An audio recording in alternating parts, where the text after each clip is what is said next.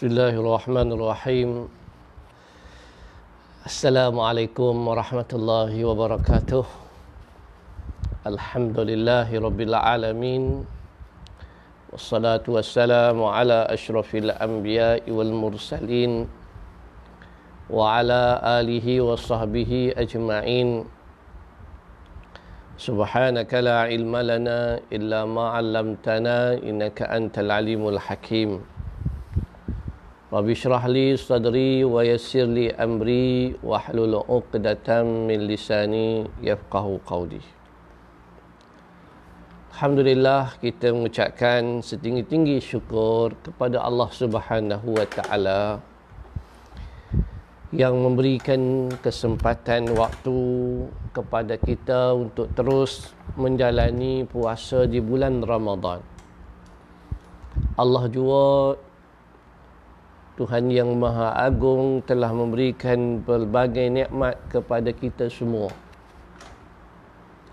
Dan pada hari ini kita bersama-sama untuk membacakan kitab Hidayatus Shibyan fi Ma'rifatil Islam wal Iman.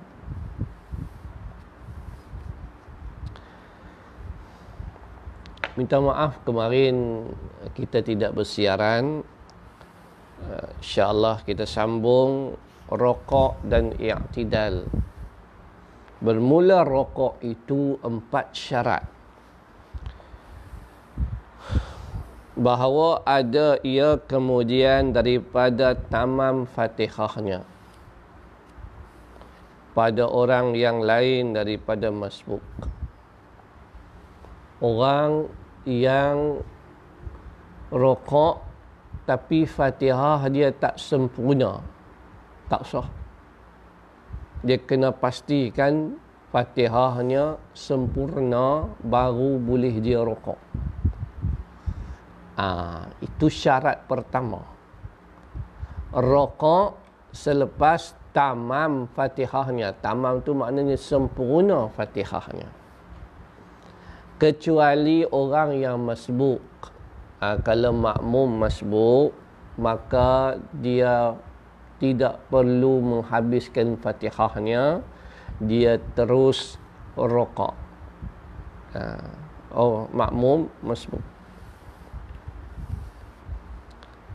Yang kedua, tunduk ke hadapan sekira-kira sampai 2 tapak tangannya memegang kepada 2 lututnya. Pada orang yang sederhana kejadiannya, kira orang yang secara adatnya Allah Ta'ala bagi kejadian tu sempurna yang kebiasaan.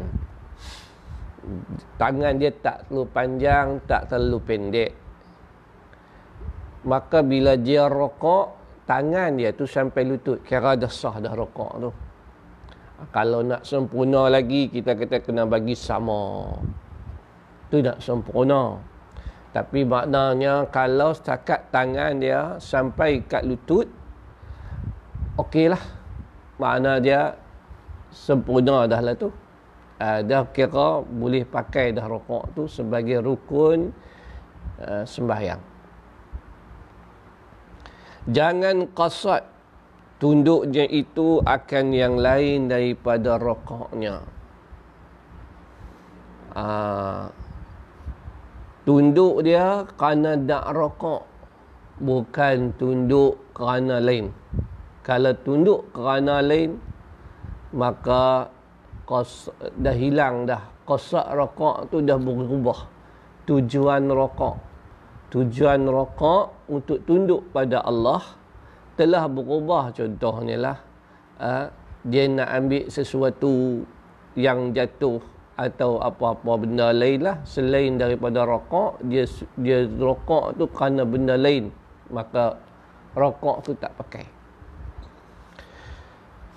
Yang keempat, tamakninah di dalamnya. Kena ada tamakninah. Makna dia berhenti. Rokok tu berhenti sat. Kena rokok tenang. Tamakninah ni tenang. Jangan mak.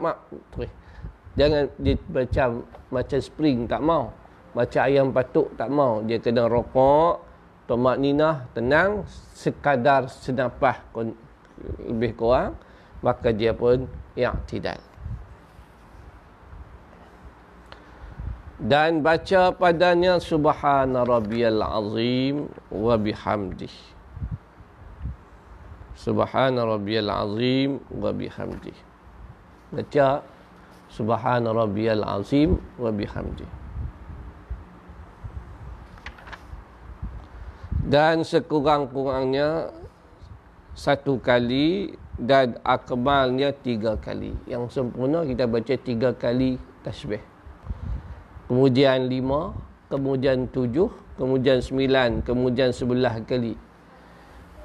Tasbih tu kita buat ganjil. 1 pun okey, 3 pun okey, 5 lagi okey, 7 lagi okey, 9, 11. Tapi kalau jadi tu imam, janganlah baca sampai 11, 9. Kita ganggu makmum. Mungkin makmum tu dia ada hajat-hajat yang lain. Bermula sah i'tidal itu dengan 4 syarat. Bahawa ada ia, kemudian pada sempurna rukuk. I'tidal tu buat selepas rukuk dah sempurna, dah tumakninah dah rukuk tu, baru i'tidal. Kembali ia kepada barang yang ada ia dahulu daripada rokoknya. I'tidal tu makna dia betulkan yang bengkok. Di rokok, pergerakan ini nama dia i'tidal. Kemudian dia duduk macam mana mula tadi, makna dia berdiri betul. Jangan qasad ia dengan kembalinya itu akan yang lain pada i'tidalnya. Samalah juga tujuan i'tidal, kena i'tidal sahaja, bukan kerana lain. Sama juga ada tumakninah. Tak kala sunat, sunat membaca pada tak kala angkat kepalanya. Daripada dia angkat kepala rokok tadi, maknanya dia ni i'tidal, angkat kepala dia, sami Allahu liman hamidah, dia berdiri ni, tumakninah lagi. Tumakninah i'tidal tu makna dia berdiri dia dalam keadaan tumakninah.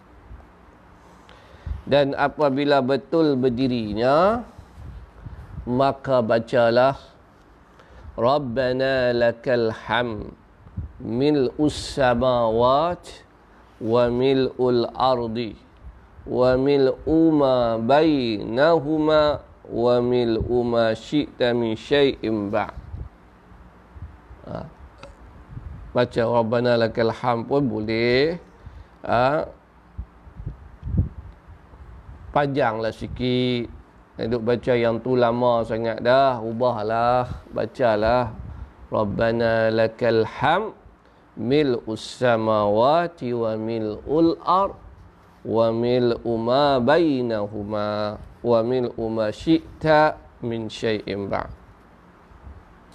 Dan sunat mengangkat 2 tangannya seperti yang diangkat pada tak kala takbiratul ihram jua, pada tak kala turun kepada rokoknya, dan pada tak kala bangun daripadanya kepada i'tidal, dan pada tak kala betul berdiri daripada tahiyat awalnya. Angkat tangan ni, bila kita nak angkat tangan, jangan duk main angkat dan tak suka-suka. Kita angkat tangan hak sunat saja. Masa takbiratul ihram sekali, Allahu Akbar. Takbiratul ihram tu perkataan Allahu Akbar. Angkat tangan tu sunat. Maka sunat angkat tangan ketika takbiratul ihram. Kemudian bila kita nak rukuk pun angkat tangan. Allahu Akbar, kita angkat tangan turun rukuk. Kemudian kita angkat tangan ketika kita bangkit daripada rukuk, iaitu i'tidal. Sami Allahu liman hamidah. Lepas tu nak angkat tangan masa bila pula? Masa lepas baca tahiyat awal. Lepas baca tahiyat awal. Itu sunat angkat tangan. Masa lain tak sunat angkat tangan. Bermula yang lain daripada empat tempat ini, tiada sunat angkat dua tangannya. Katalah kita masbuk. Kita masbuk, maka kita bangkit daripada tahiyat akhir tu imam. Tu imam tahiyat akhir. Kita masbuk, kita Allahu Akbar, kita terus duduk baca tahiyat. Sekarang tu imam baca tahiyat akhir. Kita bangkit pada tahiyat tu, tak sunat angkat tangan. Yang sunat hanya ketika tahiyat awal sahaja.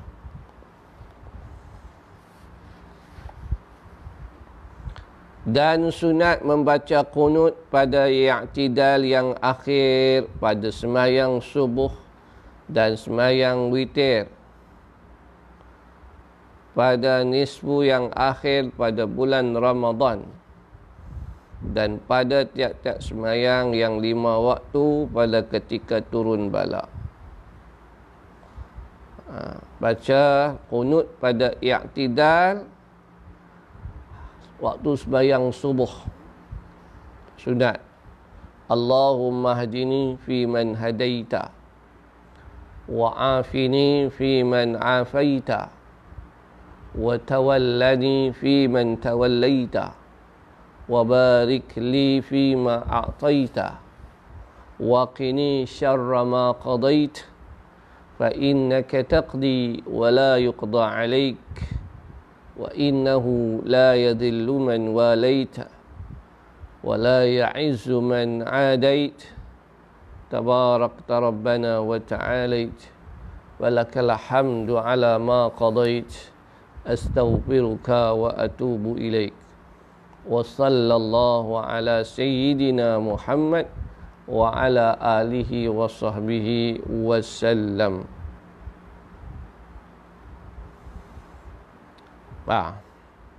Sunat baca qunut, sunat ab'ad.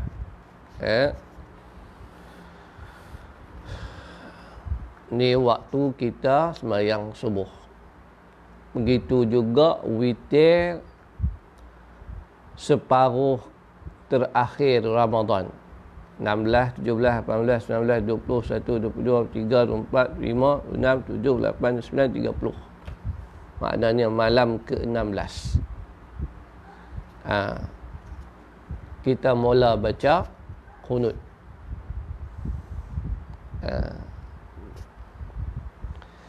Kat Mekah mereka baca witir, semua witir, mula pada hari pertama. Itu mazhab lain. Kita mazhab Syafi'i, kita buat qunut witir malam ke-16. 15 puasa lah.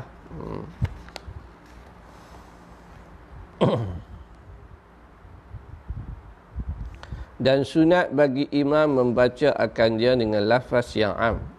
Kalau jadi tu imam, Allahumma hadina fi man hadait, wa afina fi man tawallait. Baca dengan lafaz na, bukan ni. Na tu makna dia kami, ramai. Ni tu saya, aku seorang. Dah dia jadi tu imam, dia kena baca untuk ramai lah, jangan dia seorang. Baik. Dan sunat angkat dua tapak tangannya menadah kepada langit berbetulan dengan dua bahu dia pada tiap-tiap doa, harus melampaui daripadanya ketika bersangat hajatnya, dan disapu akan keduanya kepada mukanya pada akhir doanya, pada yang lain daripada qunut. Sunat angkat tapak tangan tiap kali berdoa dan disapu kepada muka kecuali qunut. Qunut tak payah sapu muka. Bab qunut ni pun bergaduh orang kita ni. Orang pi masjid pun bergaduh. Tambahlah hak tak pi masjid. Hala Allah Taala tutup masjid. Kita ni sudah-sudahlah nak bergaduh-gaduh ni. Sikit punya pasal pun nak bergaduh. Inilah masalah kita. Siapa yang suka bergaduh ni? Setan. Dia suka bagi manusia bergaduh. Masa mula yang bergaduh ni anak Adam, Qabil dan Habil tu. Siapa yang bagi mereka bergaduh? Setan lah. Setan ni amalan pertama dia nak merosakkan manusia adalah bagi manusia sesama manusia bergaduh. Bergaduh. Dan isu bergaduh yang ditimbulkan oleh setan adalah isu bab ibadat. Qabil Habil bergaduh pasal apa? Pasal bab korban. Korban kawan ni terima, korban kawan ni tak terima. Lepas tu bergaduh pasal menikah. Nikah pun ibadah juga. Satu ibadah menikah. Kawan ni nak menikah dengan kawan ni, kawan ni nak menikah dengan kawan ni. Bergaduh pasal cemburulah satu pasal. Tapi maknanya pasal apa? Pasal ibadat. Jadi kita ni kalau bab ibadat pun kita bergaduh, memang itulah kerja setan. Maka cepat-cepat kita tahu, oh ni kerja setan ni. Pasal kalau bergaduh bab ibadat ni, kerja setan. Tuan-tuan, muslimin muslimat rahimakumullah. Seorang baca doa qunut, seorang tak mau baca doa qunut. Bergaduh tu imam dengan makmum. Atau bergaduh menantu dengan pak mentua kerana pasal doa qunut. Ini benda yang realiti dalam masyarakat kita. Dan tak habis-habis saya selalu ditanya tentang masalah doa qunut. Di Pulau Pinang ada yang baca doa qunut, ada yang tak mau baca doa qunut. Pulau Pinang ni memang no belah pulau. Belah seberang ni tak jumpa sangat lah. Pulau-pulau Pinang banyak. Ada orang tanya saya, ni mereka kata tak payah baca doa qunut. Tak apalah, mereka tak mau baca doa qunut. Tak apalah. Tak ada masalah. Cuma bila dia kata dekat orang baca doa qunut tu jadi masalah. Jadi berkeli. Bagi kita tak ada masalah. Sebab tu bila kita pergi Masjidil Haram, kita tak baca doa qunut, kita tak marah kat tu imam. Sebab kita tahu di Mekah mereka tak baca doa qunut. Tak apa. Sebab tu banyak ulama tunjuk kat kita. Bila dia pergi tempat orang tu baca doa qunut, dia baca doa qunut. Macam Hamka, dia pergi tempat orang baca doa qunut, dia baca doa qunut. Kita ni benda khilaf jangan sampai bergaduh. Ni susah juga kadang-kadang. Anak-anak murid saya pun kadang-kadang ada juga yang mula terpengaruh dengan elemen nak bergaduh. Saya kata nak bergaduh ni pasal dia suka nak mempertikaikan kerja orang, suka nak pertikaikan benda yang orang lain buat. Benda baik-baik lah, benda baik. Bukan benda tak baik. Benda jahat tak apalah kita petikai. Benda mungkar, yang ni benda baik-baik. Benda baca Quran, tak salah petikai. Apa, merendah-rendahkan, menghina. Tapi kalau kita nak bagi idea, bagi pandangan, okey, tak ada masalah. Yang masalahnya bergaduh ni jadi pasal apa? Pasal kita menghina orang, kita merendahkan orang. Baru dia ada anak murid saya hantar mesej, dia kata bolehkah baca Quran hadiah kepada orang mati? Alah anak oi, benda tu para ulama bincang lama sangat dah. Ada pendapat kata sampai, ada pendapat kata tak sampai. Lah ni baca Quran tu bagus dah, bagus. Kita niat hadiahkan kepada si mati, mak kita yang meninggal, ayah kita yang meninggal. Kita minta dekat siapa supaya sampaikan hadiah tu, supaya Allah bagi pahala tu. Allah, kita minta ke Allah. Kerja Allah lah nak sampai ke dak, bukan kerja kita, bukan kerja ustaz. Kita minta ke Allah dengan belah kasihan. Ya Allah, mak aku ni, ya Allah, dialah didik aku, dialah hantar aku pergi sekolah tahfiz sampai aku boleh baca Quran, boleh hafal Quran. Maka ya Allah, dengan usaha dia itulah hari ni aku baca Quran. Sampaikanlah bacaan pahala Quran aku ni kat dia. Kita minta kat siapa suruh sampai? Allah, bukan ustaz tu, bukan tu imam tu. Nak sampai ke tak, tu kerja Allah Ta'ala. Lalu ada seorang lagi dia kata, saya tak mau niat hadiah. Tak apalah, tak ada masalah. Tak mau, sudah, tak ada masalah. Tak ada siapa kata haram, tak ada kata siapa pun salah, tak ada. Saya kata nak buat, buat. Tak mau, sudah. Buat, makna dia kita niat. Niat, itulah buat. Baca Quran, memanglah patut kita baca Quran.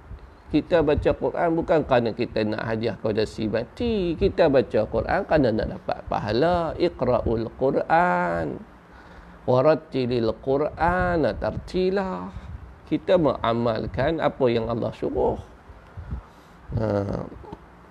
Tu dulu mawa duk buat tahlil petang-petang. Bila buat apa benda ni, bid'ah semua. Yang tu telah menghina. Bila kita sebut macam tu, kita telah menghina dan merendahkan. Sebab tu saya tak suka kalau orang menghina perbuatan orang lain. Saya membaca wirid-wirid yang disusun oleh para ulama, dan tak ada satu pun dalam bacaan tahlil tu rekaan. Semuanya adalah berdasarkan hadis-hadis Rasulullah SAW, ayat-ayat Quran. Sebab itu kita kata ausil, sampaikanlah maqara'nahu minal Quran, apa yang kami baca daripada Al-Quran. Wa ma halalna, apa yang kami tahlilkan. La ilaha illallah. Wa ma sallaina, apa yang kami telah selawatkan. Kita selawat, salahkah selawat? Kita baca Quran, kita berzikir, kita berzikir beramai-ramai. Kita berzikir, kita berdoa, kita baca tahlil tu sebelum kita nak berdoa. Sebab kita ni hamba Allah, maka kita nak dekat dengan Allah. Sebelum nak minta ke Allah, kita nak minta ampun dengan Allah. Kita nak dekatkan diri dengan Allah dengan zikir-zikir. Jadi waktu tu waktu yang makbul doa, maka kita bacalah waktu tu. Kita baca bacaan-bacaan yang telah disusun oleh para ulama, tok-tok guru kita. Kita ni tak pandai, kita ni jahil, kita tak pandai, kita ikutlah orang yang pandai macam tok guru pondok kita, tok guru kita yang mengaji di Masjidil Haram. Mereka telah pun menyusun bentuk tahlil tu untuk kita baca. Jadi maka kita pun buat. Dan kita tak baca pun wirid-wirid ataupun benda-benda yang merapu. Semuanya adalah daripada hadis-hadis Nabi dan juga pada ayat Quran. Lepas tu kita pun berdoa pada Allah. Janganlah kata kami buat benda bid'ah sesat. bukan takat kami, ramai lagi orang buat. Semuanya itu benda-benda yang baik. Siapa yang tidak mahu bertahlil, tidak ada masalah. Kami pun tak kata kamu tak ikut ajaran yang betul. Tidak. Tak mau bertahlil, tidak mau membaca tahlil macam mana kami ikut Tok Guru kami. Tak apa, tak ada masalah. Cuma waktu tu buat apa? Waktu tu dia buat apa? Kalau waktu tu tak diisi dengan perkara-perkara yang baik, maka juga suatu yang rugi. Itu sahaja. Tak ada masalah. Tak apa. Kita tak usah bergaduh. Pakak-pakak buatlah, cari benda yang dekat dengan Allah SWT. Bab ibadat ni, jangan kita tertipu dengan setan. Setan, dia akan bagi kita bergabung dalam bab ibadat. Yang kedua, dia akan bagi kita riak. Dia bagi kita riak. Kita buat satu benda supaya kita riak, maka hilanglah ibadat tu. Dia memang tak mau bagi kita elok dalam ibadat. Sebab ibadat ni makna dia kita menghamba dirikan kepada Allah. Maka dia akan rosakkan ibadat kita dengan macam-macam cara. Salah satunya, cara kita bergaduh sama kita bab ibadat. 8 ke 20, 8 ke 20. Bergaduh bab 8 dengan 20. Witir lepas terawih ke, witir satgi mangkit satgi ke, dia akan bagi caca merba, bagi kita bergaduh dalam bab-bab ibadat. So stop, berhenti dalam bergaduh tentang masalah ibadat. Sebab benda-benda ni tak perlu kita bergaduh. Yang keduanya, dia akan riakkan kita. Dia main kat kita, bagi kita riak, bagi kita riak dengan ibadat kita. Maka rosaklah ibadat kita. Sebab itulah tuan-tuan, bila kita baca kitab ni, Tok Guru kita ni mengaji di Mekah, mengaji pondok berpuluh tahun. Tok Guru kita ni Masya Allah, bukannya celang-celang orang. Tok Guru Haji Hussein yang tulis kitab ni, dia telah pun menukilkan daripada kitab-kitab yang lama dalam bahasa Arab. Dia buat dalam bahasa Melayu supaya kita lebih mudah faham. Maka dia kata, sunat membaca qunut pada i'tidal yang terakhir pada sembahyang subuh. Doa qunut tu, Allahumma hdini fiman hadait wa afini fiman afait. Kita doa pada Allah. Minta dekat Allah Ta'ala di awal-awal pagi kita bangun subuh sebelum pergi kerja. Kalau lepas PKP ni lah, masa PKP ni kita tak pergi kerja. Bila kita awal-awal ini, kita baca doa qunut. Apa maksud Allahumma hdini fiman hadait? Kita celik-celik mata, kita sembahyang subuh, kita nak mulakan hidup kita dengan membaca doa qunut. Ya Allah, bagilah petunjuk dekat aku macam mana engkau bagi petunjuk pada orang lain. Awal-awal lagi minta petunjuk dah. Wa'afini fiman afait. Ya Allah, bagilah aku sihat daripada segala penyakit. Maknanya kita tak mau lagi kalau kita pergi kerja kena virus ni. Awal-awal lagi kita minta dekat Allah. Salah ke? Semua tu doa, tak ada satu pun menunjukkan kita ni membesarkan diri kepada Allah. Tidak, kita membesarkan Allah SWT. Jadi kalau siapa tak mau buat, tak ada masalah. Wa tawallani fiman tawallait. Jagalah aku ya Allah. Kita minta ke Allah, Allah jaga kita. Pagi-pagi ni. Jadi orang yang peace, orang yang baca doa qunut dalam solat subuhnya, dengan sembahyang subuhnya, dengan rukuk sujudnya, dengan doa qunutnya tadi, dia pergi ke tempat kerja, dia mula kehidupan hariannya dengan satu doa yang cukup powerful. Minta Allah jaga dia. Wa tawalladi fi man tawallai wa barik li fi ma a'tai wa barik lana fi ma a'tai. Ya Allah, berkatkanlah apa saja yang kau bagi, nikmat yang kau bagi ke apakah hari ini ya Allah. Berkatkanlah. Itu permintaan kita pada awal-awal pagi sebelum kita bekerja. Ini satu motivasi sebenarnya. Sebab tu hak nak baca doa qunut pun, biarlah baca dengan ilmu, dengan baca sampai tak faham apa pun. Kita buat lah dengan penuh kefahaman, dengan penuh kehambaan kepada Allah Subhanahu Wa Taala. Jadi itulah sedikit sebanyak tentang bila kita nak i'tidal, bila kita rukuk, dia ada syarat-syaratnya, dan sunat ketika kita i'tidal kita baca doa qunut yang diajar dalam mazhab kita, sunat ab'ad.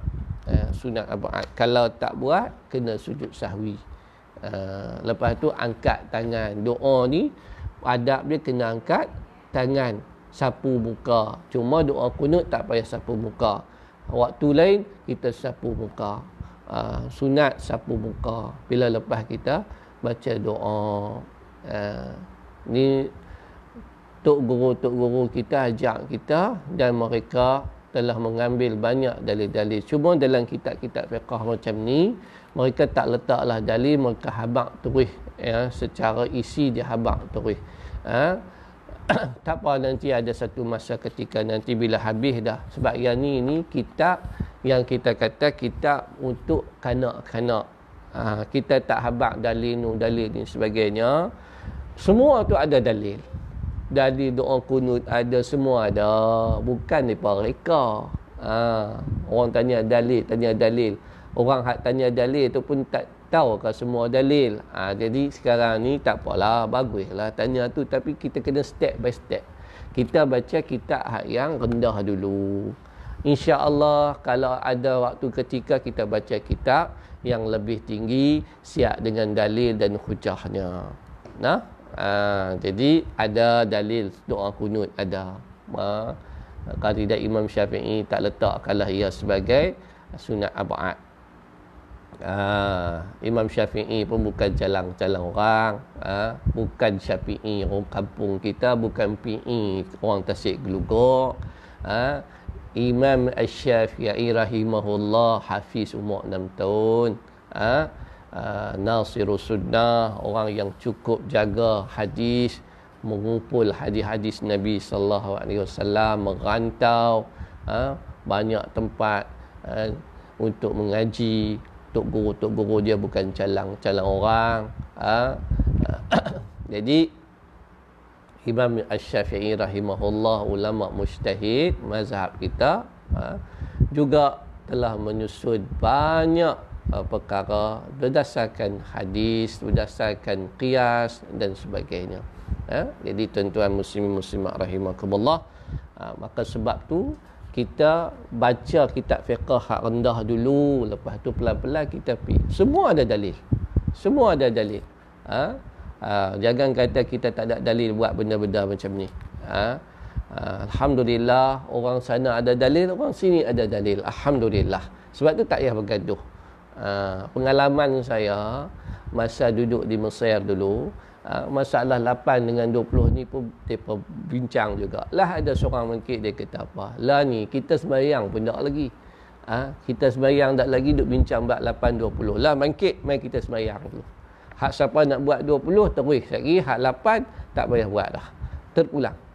Jadi maknanya begitulah patutnya kita ambil. Kalau ada majlis kenduri contohnya, kenduri, ada orang yang tak mau baca tahlil, tak apalah, dia duduk segap lah. Hak yang nak baca tahlil, bacalah. Tak ada masalah. Kita pun tak kata orang baca tahlil tu tak boleh masuk syurga, tak. Tak ada masalah. Jangan mengata sesama kita, tolonglah jangan bergaduh dalam perkara-perkara khilaf. Stop benda-benda macam tu. Jadi insya-Allah nanti kita akan sambung besoknya bab sujud dan duduk antara dua sujud. Wallahu taala alam. Kita sudahi dengan billahi taufiq hidayah. Assalamualaikum warahmatullahi wabarakatuh. Bismillahirrahmanirrahim. Allahumma anfa'na bima 'allamtana wa 'allimna ma yanfa'una warzuqna 'ilman nafi'a. Allahumma ja'al jama'ana jama'an marhuma wa tafarruqana min ba'di tafarruqan ma'suma wa la taj'al fina syaqiyyan wa la mahruma. Sallallahu alaihi wa sallam Muhammad wa ala alihi wa sahbihi. Alhamdulillahirabbil alamin.